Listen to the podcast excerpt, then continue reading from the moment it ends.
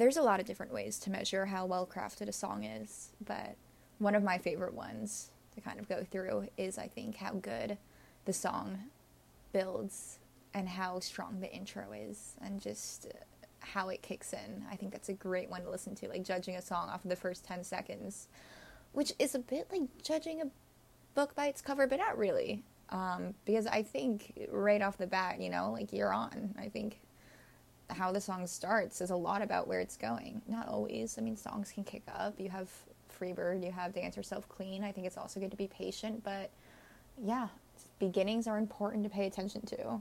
Um, there's undeniably like some very, very objectively great ones. You have um, Burning Down the House, How Soon Is Now, The Smiths, um, I Love Monkey Man by the Rolling Stones. I think it's great kick in, great riff, but West End Girls by the Pet Shop Boys. It's a really, really good one. Um, just again, you can just get the first 15 seconds, and that's maybe the best part of the song, in my opinion. It's just really, um, I don't know, it sounds very fresh and hip and new.